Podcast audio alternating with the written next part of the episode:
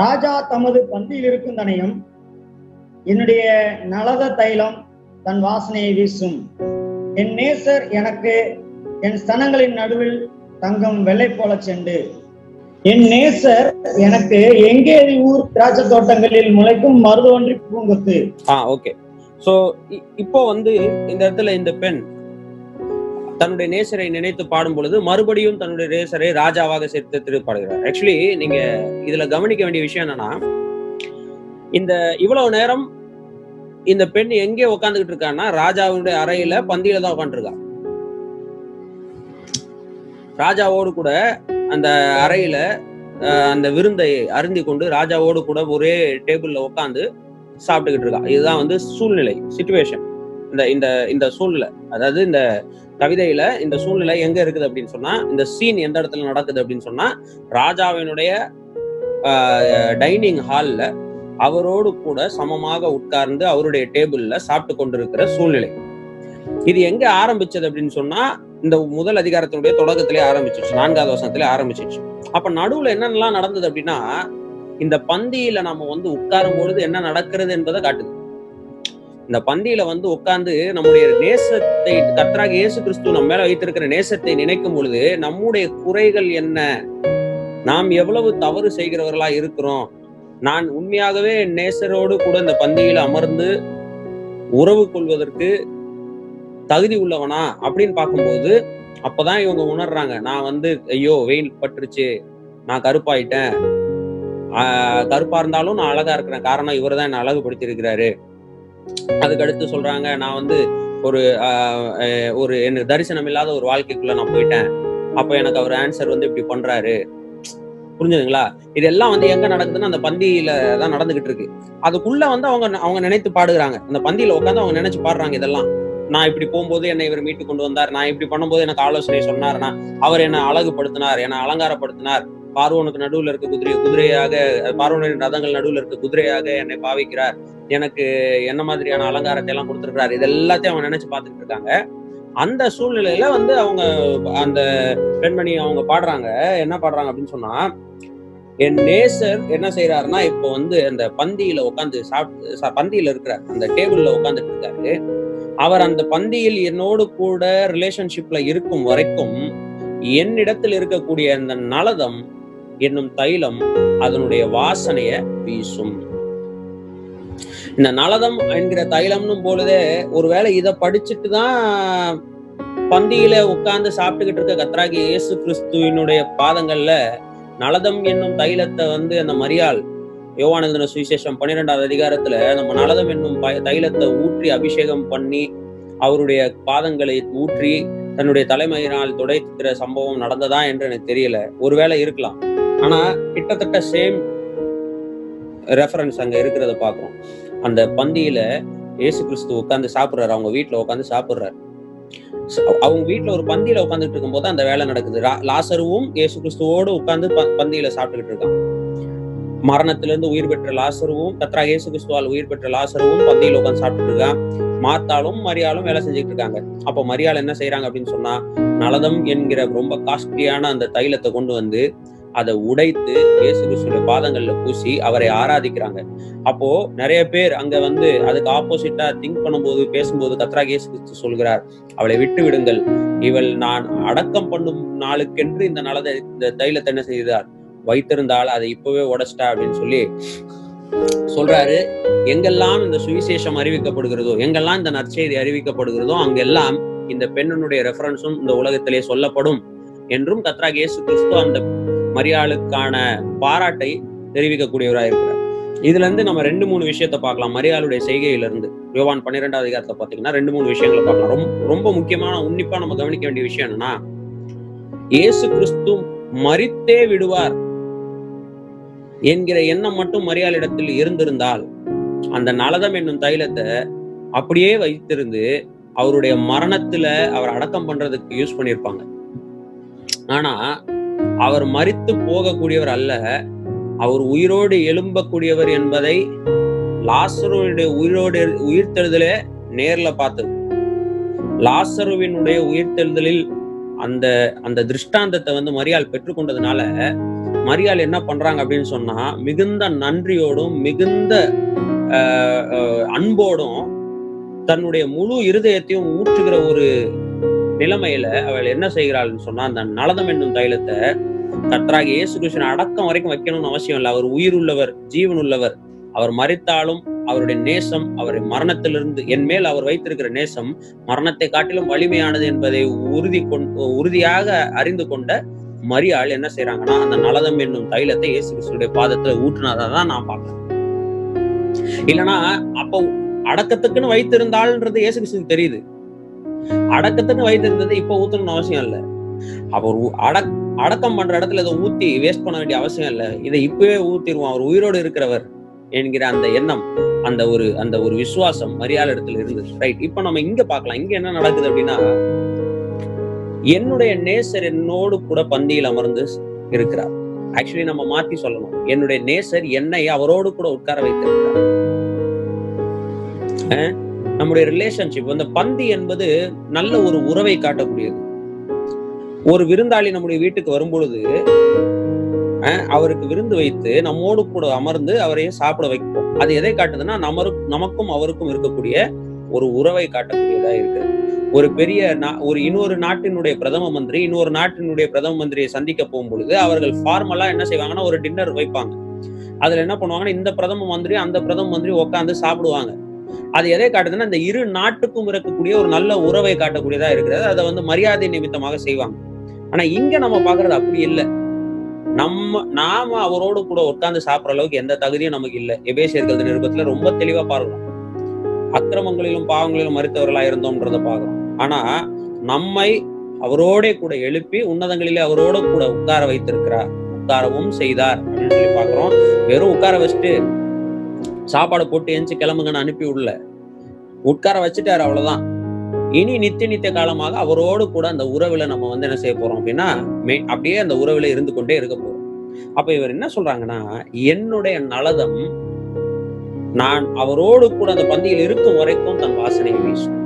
அப்படின்னும் போது இந்த இடத்துல பல விஷயங்களை நாம பார்க்கலாம். ஒன்று என்னுடைய இருதயத்தின் ஆழத்திலிருந்து வரக்கூடிய துதியும் ஸ்தோத்திரமும். பழைய ஏற்பாட்டிலிருந்தே நீங்க பார்க்கலாம். இந்த தூப அதாவது வாசனை திரவியம் கலந்த தூபம் தூப பீடம்னே ஒண்ணு இருந்தது. பல இதுல அஹ், கூடாரத்துல.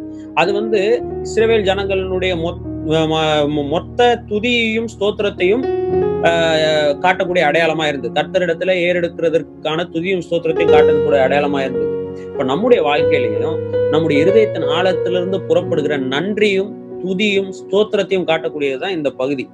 நலதம் என்னும் தைலம் தன் வாசனையை வீசும் அப்படின்னு சொன்னா கடைசி வரைக்கும் இதோட நித்திய நித்திய காலமாக நான் அவரை துதித்து கொண்டிருக்க போகிறேன் அவரை ஆராதிக்க போகிறேன் அவரை போற்றி புகழ்ந்து கொண்டே இருக்க போகிறேன். என்னுடைய உறவுக்கு அவர் எனக்கு கொடுத்திருக்கிற இந்த உறவுல நான் வேற எதுவுமே செய்ய முடியாது. அதனாலதான் அப்போஸ் நாகிய பவுல் தன்னுடைய எல்லா நிறுவனங்களையும் பாத்தீங்கன்னா ஸ்தோத்திரம் செய்தலே தகுன்ற ஒரு பரிசுத்தாவினால் நிறைந்தவன் பாவத்திலிருந்து மீட்கப்பட்டவன் ஒரு விஷயத்தை செஞ்சா அது தகும் அப்படின்னா அது ஸ்தோத்திரம் செய்தல் தான். அதாவது நன்றி செலுத்துதல் மட்டும்தான். அதுக்கப்புறம் பாத்தீங்க அப்படின்னு சொன்னா பரிசுத்தாவினால் நிறைந்தவன் ஸ்தோத்திரம் செய்ய வேண்டும் என்று சொல்லுகிறார். அதுக்கடுத்து ஒண்ணு தசலோனிக்கர்ல பாத்தீங்கன்னா எல்லாவற்றை குறித்தும் நீங்க என்ன செய்யணும்? ஸ்தோத்திரம் செய்யுங்கள் என்று கட்டளையாகவே சொல்லுகிறார். எல்லாவற்றை குறித்து நீங்க கத்தருக்கு என்ன செய்யுங்க? ஸ்தோத்திரம் செய்யுங்கள் என்று சொல்லுகிறார். பழைய ஏற்பாட்டுல தாவிது சொல்லும்போது சொல்றாரு துதித்தலே நல்லதும் ஏற்றதுமா இருக்கிறது. இன்பமும் ஏற்றதுமா இருக்கிறதுன்றாரு. இன்னொரு இடத்துல பாத்தீங்கன்னா கர்த்தரை துதிப்பது நல்லது அப்படிங்கிறார். ஒரு மனிதன் நற்கிரியை ஒன்று செய்ய வேண்டும் என்று சொன்னா அது கர்த்தர் கர்த்தரை துதிப்பதுதான். ஆனா இப்ப நம்ம சிந்திக்க வேண்டிய ஒரு விஷயம் நான் அடிக்கடி நான் நான் செய்தி கொடுக்கும் போதெல்லாம் நான் வந்து இந்த துதியை குறித்து ஸ்தோத்திரத்தை குறித்து சொல்லும் போதெல்லாம் இந்த பாயிண்ட் நான் சொல்லாம விட்டது கிடையாது கண்ணையினர் சபையில. என்ன விஷயம் அப்படின்னு சொன்னா துதித்தல் அல்லது கர்த்தருக்கு நன்றி செலுத்துதல் ஸ்தோத்திரம் செலுத்துதல் அவருடைய புகழுதல் என்பது இந்த வாயோடு மட்டும் நின்றக்கூடாது. அது வந்து நம்முடைய வாழ்க்கைக்கான அடையாளம். அதாவது நான் நன்றியோடு வாழ்கிறவன் என்பதை ஞாயிற்றுக்கிழமை வரும்பொழுது என்ன செய்யறேன்னா என்னுடைய ஸ்தோத்திரத்து மூலம் வெளிப்படுத்துறேன். ஆனா நான் நன்றியுடவனா வாழாம என் வாழ்க்கையின் மூலமாய் கர்த்தருக்கு ஸ்தோத்திரம் செலுத்தாம என் வாழ்க்கையின் மூல நான் நன்றியோடு கர்த்தருக்காக வாழாம வாயில மட்டும் நான் நன்றியை செலுத்துவது அது பலியாக அது ஏற்றுக்கொள்ளப்படாது. ஏற்றுக்கொள்ளப்படாதுன்னா உடனே கத்தர் ஏத்துக்க மாட்டார் புறக்கணிச்சிருவார் நான் சொல்ல வரல. நான் சொல்ல வர்றது என்னன்னா அது ஏற்புடையது அல்லன்ற அது வந்து சரியான ஒரு ஆஹ், வாழ்க்கை முறை அல்ல. என்னுடைய விருப்பப்படி எனக்கு பெருமை வரு- வ- வருவதற்காக மற்ற ஜனங்கள் எல்லாம் என்னை புகழ வேண்டும் என்பதற்காக என்னை சுற்றி இருக்கிறவர்கள் என் குடும்பத்தார் என் மனைவி என் குழந்தைகள் என் சபையை சேர்ந்தவர்கள் என்னுடைய நண்பர்கள் என்னை சமுதாயத்தில் இருக்கவர்கள் என்னை புகழ வேண்டும் என்னை பார்க்க வேண்டும் என்று வாழ்கிற அந்த வாழ்க்கையை வாழ்ந்துட்டு கர்த்தர் இடத்துல வந்துட்டு கர்த்தாவே நீங்க தான் இதுக்கு எல்லாத்துக்கும் காரணம். உமக்கு ஸ்தோத்திரம் என்று ரகசியமாக அவரிடத்துல அந்த சொல்லுகிற அந்த ஒரு வார்த்தை அது ஸ்தோத்திரம் ஆகாது. ஏன்னா இன்னைக்கு வந்து நம்ம கவனித்து பார்த்தோம் அப்படின்னு சொன்னா நம்முடைய வாழ்க்கையில நம்ம செய்கிற தவறு முக்கியமான தவறு என்னன்னா எப்படியாவது மற்றவர்கள் எல்லாரையும் திருப்திப்படுத்தி வாழ்ந்துடும் எல்லா ஜனங்களிடத்திலையும் பேரும் புகழும் பெற்றுவிட வேண்டும் என்பதற்காக அதாவது மத்தவங்களுக்கு என்ன பிடிக்கணும் என்பதற்காக நம்ம எல்லா விதமான பித்தலாட்டங்களையும் செய்யக்கூடிய மனிதர்களாக இருக்கு மற்றவர்கள் என்னை எப்படியாவது புகழ்ந்துடணும். மற்றவர்கள் என்னை எப்படியாவது மற்றவங்களுக்கு மற்றவர்களுக்கு என்னை எப்படியாவது பிடிச்சிடணும். அப்படின்றதுக்காக நம்ம என்ன வேணா செய்வோம். எவ்வளவு வேணா செலவு பண்ணுவோம் என்ன வேணா பண்ணுவோம். என்னுடைய என்னுடைய நல்பெயருக்கு களங்கம் விழ வருது. என்னுடைய செய்னா என்னுடைய செய்கையினால என்னுடைய தவறான செய்கையினால என்னுடைய நற்பெயருக்கு ஒரு களங்கம் வருது அப்படின்னு சொன்னா அதை மறைப்பதற்கு என்ன வேணா செய்வோம். அல்டிமேட்டா பாத்தீங்க அப்படின்னு சொன்னா நம்மை பெருமைப்படுத்துவதற்கும் என்னை பெருமைப்படுத்துவதற்கும் என்னுடைய மாம்சத்திற்கு தீனி போடுவதற்காக மட்டும்தான் நான் வாழ்வேனே தவிர கர்த்தரிடத்துல மட்டும் வந்த உடனே என்ன பண்ணுவோம்? கர்த்தாவே எல்லாமே உம்மால் ஆனது. உம்மிடத்துல வாங்கணும் உமக்கே கொடுத்தோம். கர்த்தாவே ஸ்தோத்திரம் சொல்லிட்டு சொல்லுவதோட அதனாலதான் நம்ம என்ன பண்றோம் அப்படின்னு சொன்னா ஸ்தோத்திரம் செய்தல் ஸ்தோத்திரம் செய்தல் பைபிள்ல வாசிக்கும் போதெல்லாம் நம்ம துதிக்கிறதையும் ஸ்தோத்திரம் செய்யறதையும் ஒர்ஷிப் பண்றதையும் பாட்டு போறதையும் கை தட்டுறதையும் கையை உயர்த்துறதையும் சவுண்டு போடுறத மட்டும் தான் ஸ்தோத்திரம் செலுத்துறது நினைச்சிட்டு கிடையாது.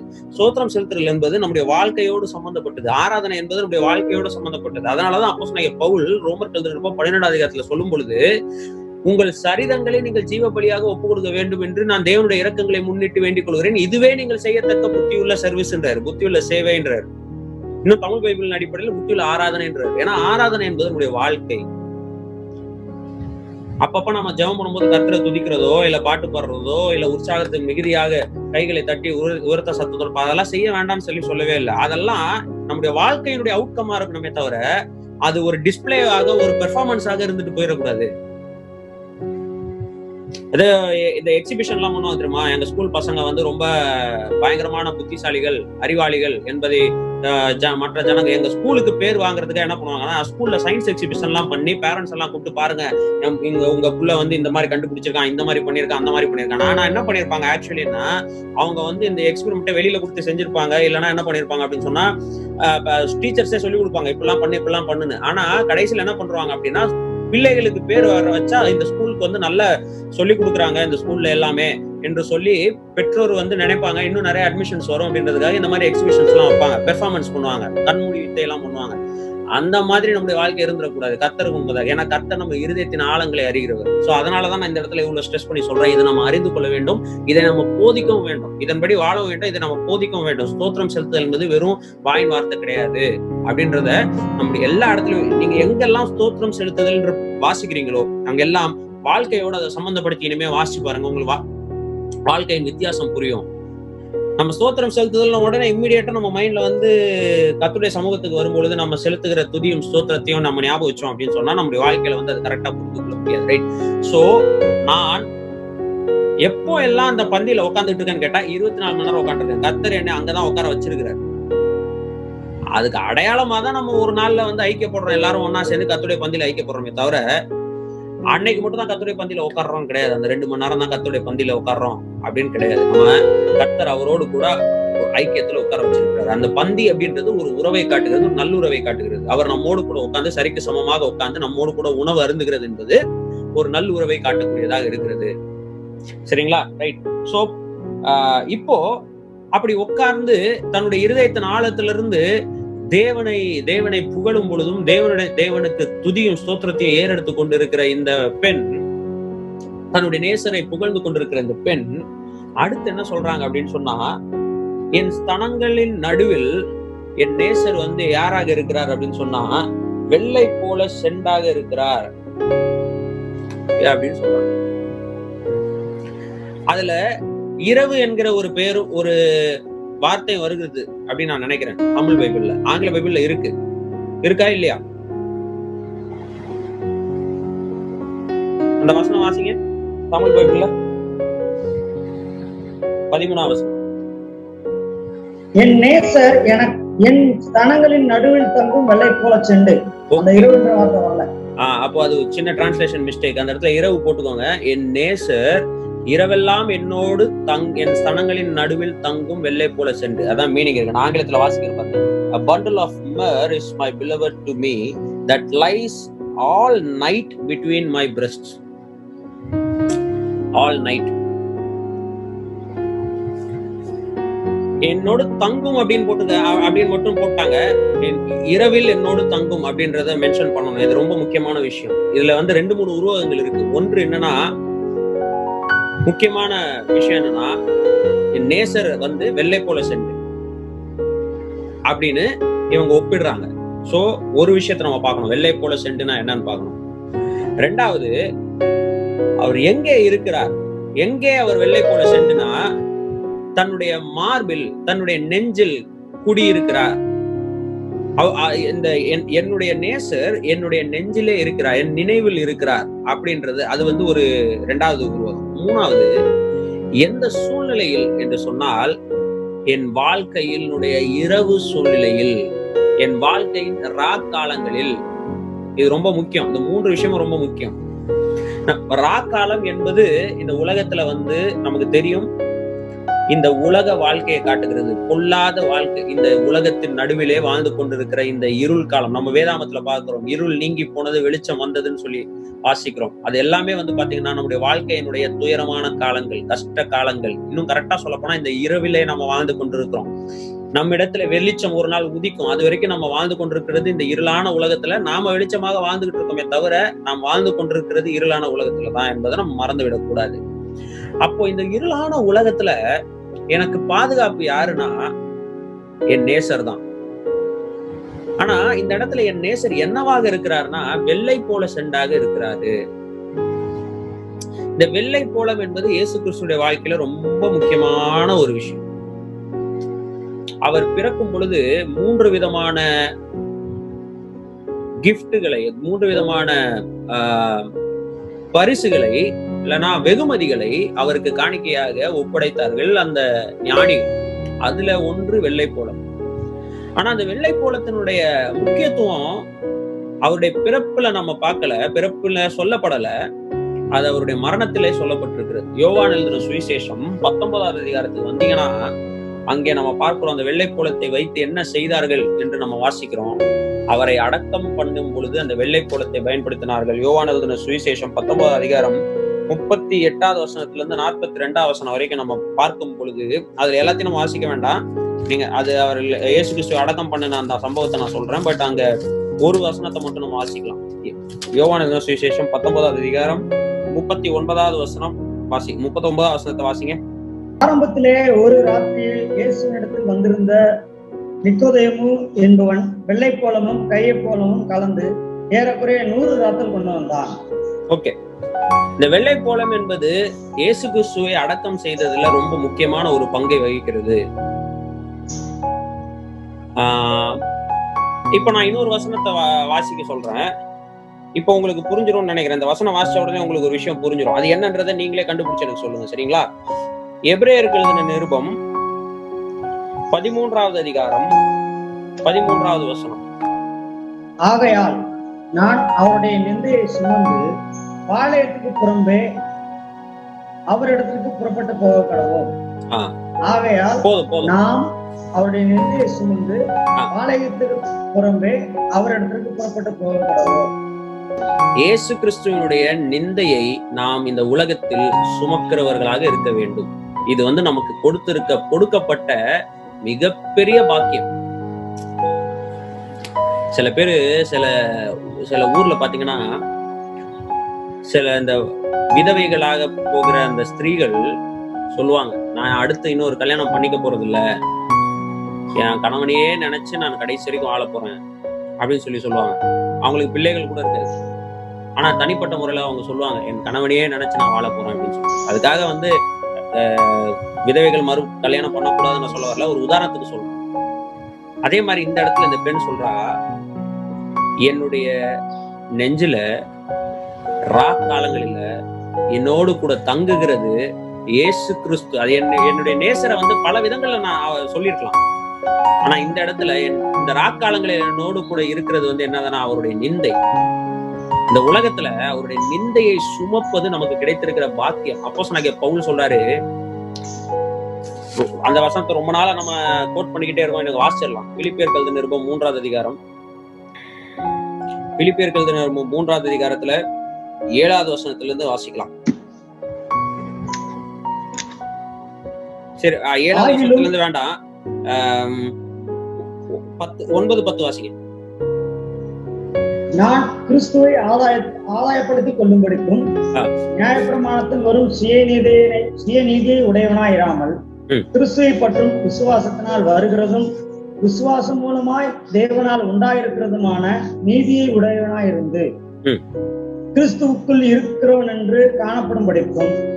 ம். இப்படி நான் அவரையும் அவருடைய உயிர்த்தெழுதின் வல்லமையையும் அவருடைய பாடுகளின் ஐக்கியத்தையும் அறிகிறதற்கும். அவருடைய மரணத்துக்கொப்பான மரணத்துக்குள்ளாகி ம். எப்படி ஆயினும் நான் மரித்தோரிலிருந்து உயிரோடு எழு- எழுந்திருப்பதற்கு தகுதியாகும்படிக்கும் அவருக்காக எல்லாவற்றையும் நஷ்டமென்று விட்டேன் குப்பையுமாக எண்ணுகிறேன். அவருடைய டெடிகேஷன் இதுதான். எப்பொழுதும் தன் நேசரை தன் நெஞ்சிலே சுமந்து கொண்டிருக்கிறவர்.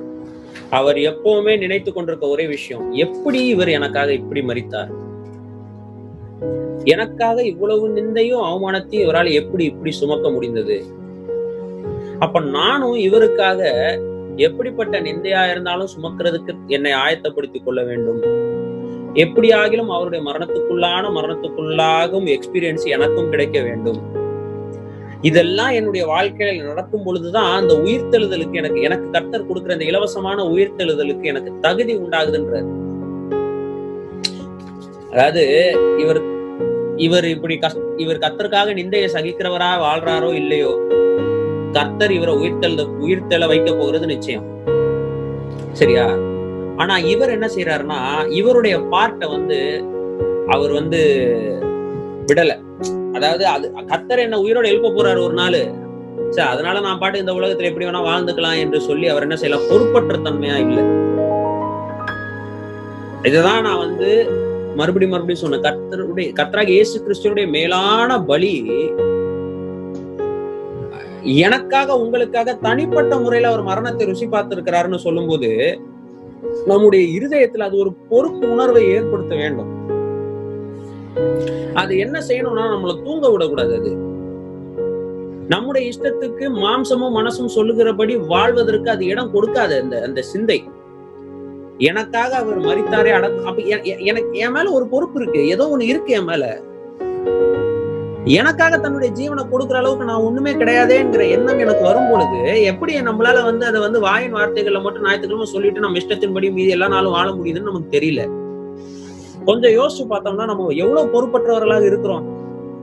என் நேசர் என்ன நேசிக்கிறாரு நான் கொஞ்சமாவது திரும்ப நேசிக்கிறதற்கு முயற்சி செய்யறேன் அதாவது கர்த்தர் வந்து நம்ம கிட்ட கேட்கல நீ என்னை நேசிக்கிறாயா? என்னை நேசிக்கிறியா நம்ம ஒரு பாட்டு பாடுறோம்ல என்னை நேசிக்கின்றாயா? அப்படின்னு. அப்படின்னு கர்த்தர் நம்ம இடத்துல வந்து கேட்கல என்னை நேசிக்கிறாயா? கல்வாரி காட்சியை கண்ட பின்னும் என்னை நேசியாம நீ இருப்பியா? அப்படிலாம் கர்த்தர் நம்ம இடத்துல கேட்கல. இது நம்முடைய இருதய பிரதிபலிப்பு. அந்த பாட்டை எழுதின அந்த பக்தனுடைய இருதய பிரதிபலிப்பு அது. ஐயோ அவர் என்னை இப்படி எல்லாம் நேசிக்கிறாரே. நான் எந்த அளவுக்கு அவரை திரும்ப நேசிக்கிறேன்னு அந்த பக்தன் எழுதுவதற்காக மற்றவர்களுக்கு சொல்வதற்காக அந்த பாட்டை இயேசு கிறிஸ்துவே பாடுவது போல எழுதுறாரு. இன்னொரு பாட்டு கூட பாக்குறோம் ஓ ஓ ஓ நான் செய்ததை மறந்தாயோன்னு ஒரு பாட்டு நம்ம பாடுறோம். கர்த்தர் நம்ம இடத்துல வந்து கேட்கல நான் மறந்துட்டியாடா என்னை இப்படி மறந்துட்டியே நீ இப்படி பண்ணிட்டியே அப்படின்னு உட்காந்து புலம்பல. அந்த புலம்பல் பாடலை கர்த்தர் பாடல. அந்த பாட பாடலை எழுதுகிற அந்த மனிதன் என்ன கற்பனை செய்து கொள்கிறான்னா ஐயோ நான் என் வாழ்க்கையில் எவ்வளவு மறந்து வாழ்கிறேன். என் வாழ்க்கையில் இவ்வளவு பெரிய காரியத்தை செய்தவரை மறந்து நான் இப்படிலாம் வாழ்றேனே என்று சொல்லி தனக்குத்தானே நினைப்பூட்டிக் கொள்வதற்காக கர்த்தரே பாடுகிறது போல என்ன செய்கிறான்னா கற்பனையில அந்த பாடலை எழுதுகிறான். இந்த இடத்துல அப்போ சொன்ன பவுல பார்க்கும் பொழுது கிறிஸ்துவுக்காக நான் நிந்தையும் அவமானத்தையும் சகிக்கிறதற்காக என் மேன்மை எல்லாவற்றையும் நான் நஷ்டமாக வென்று குப்பையாக விடுறேன் அப்படின்னு சொன்னா எதற்காகனா கிறிஸ்துவை அப்படியே எக்ஸ்பீரியன்ஸ் பண்றதுக்காக தான் சொல்றேன். நான் கிறிஸ்துவை ஆதாயப்படுத்திக் கொள்வதற்காக. அப்ப எந்த அளவுக்கு அவர் கர்த்தராக இயேசு கிறிஸ்துவை திரும்ப நேசிக்கிறார்? அந்த ரெஸ்பான்ஸ் எந்த அளவுக்கு கொடுக்கிறாருன்றதை நம்ம பாக்குறோம் நம்முடைய வாழ்க்கையில நான் மறுபடி மறுபடி மறுபடி மறுபடியும் அதுவும் குறிப்பா கண்டை நகர் சபையில வந்து நம்ம செய்தி கொடுக்கும்போது ரொம்ப ரொம்ப ரொம்ப திரும்ப திரும்ப அந்த வார்த்தையை வந்து நான் மென்ஷன் பண்ணிட்டே இருந்தேன். ரொம்ப நாளா மென்ஷன் பண்ணிட்டு இருந்தேன். கடந்த ஒரு வருஷத்துல பல செய்திகள்ல நீங்க பாத்தீங்கன்னா கவனி கவனிச்சிருப்பீங்க. நான் திரும்ப திரும்ப சொல்லியிருந்தேன் என்ன விஷயம்னா இயேசு கிறிஸ்துவனுடைய மேலான பலி வேற யாருக்காகவும் போய் அவர் ரத்தம் கொடுக்கலீங்க. வேற யாருக்காகவும் போய் உயிரை கொடுக்கலீங்க. எனக்காக கொடுத்தாருன்னு தான் நான் பாக்குறேன். எனக்காக கொடுத்தாரு. நான் அங்க சாவணும் நான் அந்த இடத்துல மறிக்கணும். அந்த நிந்தையும் அவமானமும் எனக்கு சொந்தம். என்னுடைய நிந்தையும் என்னுடைய அவமானத்தையும் அவர் ஏற்றுக்கொண்டாரு. இப்போ அவருடைய நிந்தைய நான் சுமக்கிறது எனக்கு பாக்கியம் அந்த பூமியில. இதுதான் ரெஸ்பான்சிபிலிட்டி இதுக்கு வந்து என்னன்னா கத்தர் வந்து திணிக்கல நம்ம மேல இது. நீ செய்யணும். என் நிந்தையை நீ சுமக்கணும் அப்படின்னு கத்தர் வந்து நம்ம மேல திணிக்கல. இது நானாக ஏற்றுக்கொள்ளக்கூடிய நன்றி கடன் இது. இப்படி செய்வதன் மூலமாக அப்போஸ்தலனாகிய பவுல் என்ன சொல்றாருன்னா உயிர்த்தெழுதலுக்கு நான் தகுதி உள்ளவனாகிறேன். கத்தர் உயிர்த்தெழு என்ன என்னை கண்டிப்பா வந்து அவரோட கூட உயிரோட எழுப்பிட்டாரு. நான் இனிமே மறிக்க போறது இல்ல இது இலவசமா எனக்கு கிடைச்சிருச்சு. ஆனா இதுக்கான தகுதியை நான் கொஞ்சமாவது வளர்த்துக்கணும்ல கொஞ்சமாவது இதுக்கு நான் தகுதி உள்ளவன் நான் ஃபீல் பண்ணணும்னா நான் கொஞ்சமாவது அவரை நேசிக்கணும்ல திரும்ப. இந்த பாழடைந்த வனாந்தர வாழ்க்கையில் இந்த பாழடைந்த இந்த பூமியில இருக்கக்கூடிய நாம் பாழாய் போன இந்த பூமியிலே சாபத் சாபத்தால் நிறைந்த மனிதனுடைய பாவத்தின் விளைவினால் வந்த சாபத்தினால் நிறைந்த அந்த பூமியில் தேவனுடைய சாட்சிகளாக எதற்கு சாட்சிகள்? அவருடைய மரணத்துக்கு சாட்சிகள் அவருடைய அவருடைய பாடுகளுக்கு சாட்சிகள் அவருடைய மரணத்துக்கு சாட்சிகள் அவருடைய அடக்கத்துக்கு சாட்சிகள் அவருடைய உயிர்த்தெழுதலுக்கு சாட்சிகள். இவ்வளவுத்துக்கும் சாட்சிகள் நாம தான் எப்படின்னா எனக்காக தான் அவர் இந்த நிந்தையெல்லாம் சகித்தாரு. அந்த அப்போ அந்த செய்தியை சிலுவையில் அறையப்பட்ட கிறிஸ்துவை நான் சுமந்து கொண்டே இருக்க வேண்டும். அத அதை சுமந்து செல்வதுதான் இன்றைக்கு இந்த உலகத்துல இந்த இருளான வாழ்க்கையில இந்த வெள்ளை போலமாகிய கர்த்தரை தான் இந்த நிந்தையும் அவமானத்தையும் சகித்த கர்த்தரை என் நெஞ்சிலே நான் சுமந்து கொண்டிருக்கிறேனா? அவ்வளவு நான் அவரை நேசிக்கிறேனா? என்பதுதான் இன்றைக்கு நாம் நம்மிடத்திலேயே கேட்க வேண்டிய கேள்வியாக இருக்கு இப்படி நாம் கேட்டு இதன்படி வாழும் பொழுது என்ன நடக்குது அப்படின்னு சொன்னா அடுத்த உருவகத்தை சொல்லுகிறாள். பதினான்காவது வசனத்தை வாசிங்க. வாசிங்க. என் நேசர் எனக்கு எங்கேதி ஊர் தோட்டங்களில் முளைக்கும் மறுதோன்றி பூங்கொத்து. ரெண்டாவது விஷயம் என்னன்னா என் இப்படி நான் அவருடைய நிந்தையை சுமக்கிற வாழ்க்கையை வாழும் பொழுது என் நேசர் எனக்கு என்னவாக தெரிகிறார்னா என்கேதியிலே என்கேதியில் இருக்கும் திராட்சை தோட்டங்களில் முளைக்கும் மருந்தோன்றி பூங்கொத்தாக தெரிகிறார். இங்க கூட பாருங்க ரெண்டு மூணு உருவகங்கள் ஒன்றாக சொல்லப்பட்டிருக்கு. ஒண்ணு என்கேதி என்கிற ஊர் இல்ல என்கேதி என்கிற இடம். அந்த இடத்தில் இருக்கும் திராட்சை தோட்டம் அந்த திராட்சை தோட்டத்தில் பூக்கக்கூடிய பூ. வாசனை நிறைந்த அழகிய மருந்து மருந்தொன்றி பூ. ரைட் இப்ப என்ன பண்ணணும்னா இந்த என்கேதின்றது என்ன? நமக்கு நல்லா தெரியும் பட் இருந்தாலும் வாசிக்கலாம். ஒன்னு சாமுவேல் இருபத்தி மூணாம் அதிகாரம் இருபத்தி ஒன்பதாம் வசனத்தை வாசி வாசிங்க. தாவீது ஆ வாசிங்க. தாவீது அவ்விடத்தை விட்டு புறப்பட்டு ம். எங்கேதியில் உள்ள அர்ணிப்பான இடங்களில் தங்கினான். என்கேதி என்கிறது அரணான இடம். தாவீது அவன் வந்து ஒரு ஒரு பலிகடாவாக செய்யாத தவறுக்கு பலி செலுத்தப்பட்டவனாக சவுலால தவறாக நினைக்கப்பட்டு சவுலால துரத்தி துரத்தி துரத்தி துரத்தி ஓடிக்கொண்டிருக்கிற அந்த சூழ்நிலையில வாழ்க்கை உயிருக்காக உயிரை பணயம் வைத்துக் கொண்டு தாவீது ஓடிக்கொண்டிருக்கிற அந்த சூழ்நிலையில தாவீது அடிக்கடி போய் தங்கக்கூடிய அரணான ஒரு இடம் பாதுகாப்பான ஒரு இடம் என்று சொன்னால் அது என்கேதி என்கேதி என்கிறது வேதாமத்துல நீங்க இங்க ஒரு இடத்துல வாசிக்கலாம் சாமுவேல்லே வாசிக்கலாம் இன்னொரு இடத்துலயும் வாசிக்கலாம். என்கேதி என்கிற இடத்துல வந்து சா- இவர் தாவிது வந்து அரணான இடத்துல வந்து அவர் வாசம் பண்ணும்போது சவுல் வரது குறிச்சு எல்லாம் வாசிக்கலாம். நிறைய இடங்கள்ல வாசிக்கலாம். எங்கேது என்கிறது அரணான ஒரு இடம். அங்கே ஒரு நீரூற்றும் இருந்தது என்பதையும் நம்ம வேதாமத்துல வாசிக்கிறோம். எனவே அது அரணான இடம் இளைப்பாறும் இடம். அங்கே திராட்சை தோட்டங்கள் இருக்கிறதுன்னு சொல்லி நம்ம பார்க்கிறோம். திராட்சை தோட்டங்களுக்கு சோ செழி செழிப்பானவும் இடமாகவும் இருக்கிறது. அதே எங்கேரிய குறித்து இன்னொரு இடத்துல கூட நம்ம வாசிக்கிறோம். எஸ்ஏகேல் தீர்க்கசன புஸ்தகத்துல சற்று வித்தியாசமான நிலைமையில எஸ்ஏகேல் தீர்க்கசன புஸ்தக புஸ்தகம் நாற்பத்தி ஏழாவது அதிகாரம் பத்தாம் வசனம். அவர்கள் உட்பிரவேசிக்கும் போது நாற்பத்தி ஏழா நாற்பத்தி ஏழு பத்து அப்பொழுது எங்கேதி துவக்கி எனக்கலாய் மட்டும் மீன் பிடிக்கிறவர்கள் அதன் கரையிலே நிற்பார்கள். அதெல்லாம் வலைகளை விரிக்கிற ஸ்தலமா ஸ்தலமா இருக்கும் அது மச்சங்கள் பெரிய சமுத்திரத்தின் மச்சங்களைப் போல பல ஜாதியும் மகா ஏராளமா இருக்கும். இப்ப எங்கேதியில ஆரம்பிச்சு மீன் பிடிக்கிறவர்கள் என்ன செய்வாங்க? வந்து மீன் பிடிப்பாங்கன்னு சொல்லி சொல்லி நம்ம வந்து பாக்குறோம் ஸோ அது ஒரு மீன் பிடிக்கக்கூடிய இடமாகவும் இருக்கிறது. ரைட் நான் எதுக்காக இதை இந்த இதெல்லாம் சொல்றேன் அப்படின்னு சொன்னா எங்கேதி என்கிறது எது வெறும் வனாந்தரத்துல இருக்கக்கூடிய ஒரு பாழடைந்த இடம் அல்ல. என்கேதி என்கிறது அரணான இடம். அதாவது பாதுகாப்பான இடம் செழிப்பான இடம் இல்லைங்களா? அதே நேரத்துல நல்ல நீர்வளம் இருக்கக்கூடிய இடம். அங்க மீன் பிடிக்கிற தொழிலும் செய்ய முடியும். அந்த அளவுக்கு எளி என்கேதி என்கிறது ரொம்ப அரணான ஒரு பகுதி என்கிறது நம்ம அதாவது பாதுகாப்பான இலைப்பாறக்கூடிய ஒரு பகுதி. அந்த இடத்தில் அதான் ஏற்கனவே பார்த்தோம் நம்ம ராக் காலத்துல இருக்கிறோம் மனாந்திர வாழ்க்கை வாழ்ந்துகிட்டு இருக்கோம். இதுல ஒரு அரணான ஒரு இடத்துல ஒரு திராட்சை தோட்டம் இருக்கிறது. அந்த திராட்சை தோட்டத்துல பூக்கிற மருதோன்றி பூங்கொத்தாக என்னுடைய நேசர் எனக்கு இருக்கிறார். அப்போ இயேசு கிறிஸ்துவினுடைய நிந்தையை சுமக்கும் வாழ்க்கை வாழ்கிறவனுக்கு மட்டும்தான் இந்த பூமியில தன்னுடைய ஆத்மாவில இளைப்பாறுதலை அனுபவிக்க முடியும். இயேசு கிறிஸ்து எனக்கு தரும் பாதுகாப்பை அனுபவிக்க முடியும். இயேசு கிறிஸ்துவோடு கூட ஐக்கியப்படுகிறவனாகவும் இயேசு கிறிஸ்து என்- எனக்கு தரக்கூடிய அந்த என்ன சொல்றது அந்த தோட்ட அனுபவம் இருக்குல்ல திராட்சை தோட்ட அனுபவம். அதாவது இது எப்படி சொல்றதுன்னா இலைப்பாறுதலை காட்டக்கூடியதாக இருக்கிறது. அவனவன் தன் தன் திராட்சை தோட்டத்துக்கு கீழும் தன் தன் அத்திமரத்துக்கு கீழும் குடியிருப்பான்ற மாதிரி என்னுடைய தோட்டம் எங்க இருக்குதுன்னா அரணான இடத்தில் இருக்கிறது. அந்த இடத்தில் இருக்கக்கூடிய மருந்தோன்றி பூங்கொத்தாக கத்தராகிய இயேசு கிறிஸ்துவை இந்த இடத்துல இல்லைன்னா தன் நேசரை இந்த இடத்துல இந்த பெண் சொல்லுகிறார். நாம் அப்படி நினைக்கலாம் அப்படின்னா இந்த கத்தராக இயேசு கிறிஸ்துவை என்னுடைய அவருடைய நிந்தையை சுமந்து வாழ்கிற ஒரு வாழ்க்கையை நான் வாழும் பொழுது அவரிடத்துல எனக்கு இழைப்பாறுதல் கிடைக்கிறது. அந்த முழு மகிமையும் யாருக்கு போய் சேர்க்கிறதுனா கத்தராக இயேசு கிறிஸ்துக்கு போய் சேரக்கூடியதாக இருக்கு. அப்ப பாருங்க இதுதான் ஆராதனை இவ்வளோ இத்தனை நாட்களாக நம்ம சிந்தித்து வந்ததுக்கு பேர் தான் ஆராதனை. இது எல்லாமே பார்த்தீங்கன்னா நம்முடைய வாழ்க்கை. என்னுடைய பர்சனல் ரிலேஷன்ஷிப் என் தேவனோடு ஆரம்பிக்குது. எனக்கும் அவருக்கும் இருக்கக்கூடிய அந்த நெருங்கிய உறவில் ஆரம்பிக்கிறது தான் இந்த அழகான ஆராதனை ஆகிய வாழ்க்கை. கத்தரை புகழ்ந்து கத்தரை அப்படியே தூக்கி வச்சு கொண்டாடக்கூடிய வாழ்க்கை இது. இந்த வாழ்க்கையில ரொம்ப முக்கியமான ஒரு பகுதி என்னன்னா அந்த மேஜையில் இருக்கும் உறவு. அந்த மேஜையில் இருக்கும் உறவுல ரொம்ப ரொம்ப முக்கியமான பகுதி என்னன்னா இந்த ரா காலங்களில் இந்த பூமியில இந்த பாலடைந்து போன பூமியில அவருடைய நிந்தையை சுமக்கும் வாழ்க்கை. அவருடைய நிந்தையை சுமக்கும் வாழ்க்கை. மறுபடி மறுபடி இந்த இடத்துல வந்து அந்த இப்ப பாருங்க நான் ரெண்டு விஷயம் இன்னைக்கு இம்பார்ட்டண்டா சொன்னது. ஒண்ணு என்னன்னா துதியும் ஸ்தோத்திரமும் என்று சொல்லும் பொழுது அது வெறும் வாயின் வார்த்தைகள் அல்ல என்று சொன்னது அது நம்முடைய வாழ்க்கை. அதன் மூலமாக தான் நான் ஆராதிக்க முடியும். அதன் மூலமாக தான் என் வாசனை வந்து வீசும். அதன் மூலமாக தான் அது அவரிடத்துல வந்து சுகர்ந்த வாசனையா அவர் முகர்வார்.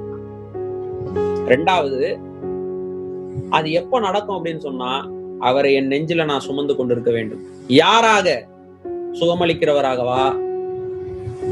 பல விதத்துல கத்தரை நம்ம பார்க்கிறோம். யாராக நான் சுமத்த வேண்டும் சொன்னா இது எல்லாமே ஓகே. இதெல்லாம் ஒருங்கிணைந்து செய்யக்கூடிய ஒரே இடம். என் நோய்களையும் என் பாவங்களையும் சுமந்து தீர்த்து என்னுடைய நிந்தையை அவர் சுமந்தாரே அவருடைய நிந்தைய நான் சுமக்கிறவனா இருக்கணும். இதுதான் வந்து ஒரு செல்ஃப் கிவிங் லவ் எந்த ஒரு இடத்துல ஆனா பாருங்க இந்த இடத்துல வந்து பாத்தீங்கன்னா பெற்றுக்கொண்டதுக்கு அப்புறம் நேசிக்கிறோம் நாமெல்லாம் பெற்றுக்கொண்டதுக்கு அப்புறம் நேசிக்கிறோம். அவர் அப்படி இல்ல. இன்னும் நம்ம இடத்துல இருந்து அவர் பெற வேண்டிய விதத்தில் பெறவே இல்லை எதுவுமே. ஆனாலும் நம்ம நேசிக்கிறார். ஆனாலும் என் நிந்தையை சுமக்கிறதுக்கு அவர் ரெடி அன்னையில இருந்து இன்னைக்கு வரைக்கும். இன்னைக்கு கூட நம்ம பாக்குறோம் ஒருவன் பாவம் செய்வானானால் ஒன்னியவன் இரண்டாவது அதிகாரம் ஒன்னாம் சொல்லுது ஒருவன் பாவம் செய்வானா என் பிள்ளைகளே நீங்கள் பாவம் செய்யக்கூடாது என்பதற்காக இவைகளை எழுதுகிறேன். ஆனால் ஒருவேளை நீங்கள் பாவம் செய்தால் உங்களுக்காக பரிந்து பேசுகிறதற்கு யார் இருக்கிறா? இயேசு கிறிஸ்து இருக்கிறாருன்னு சொல்லி பார்க்கலாம் இப்பவும் என்னுடைய நிந்தை அவர் சுமந்துட்டு இருக்காருங்க இப்ப கூட சுமந்துட்டு இருக்காரு. ஒவ்வொரு நாளும் என்னுடைய நிந்தையெல்லாம் அவர் சகிக்கிறார் அவர் சுமக்கிறார்.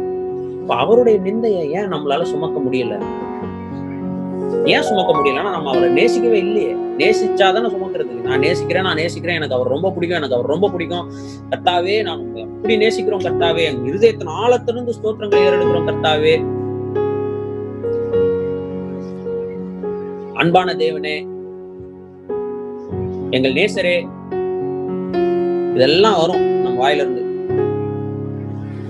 ஆனா நான் உண்மையாமே என் வாழ்க்கையில அவருடைய நிந்தையை நான் சுமக்கிறேனா அப்படின்னு பார்த்தா இட்ஸ் நாட் அ கம்பல்ஷன் இது வந்து கட்டாயம் அல்ல. இது வந்து நாம நாமாகவே நமக்குள்ளே தோன்றி நாம் அதை செய்ய வேண்டும். அவருடைய நிந்தையை நாம் வந்து சுமக்க வேண்டும்.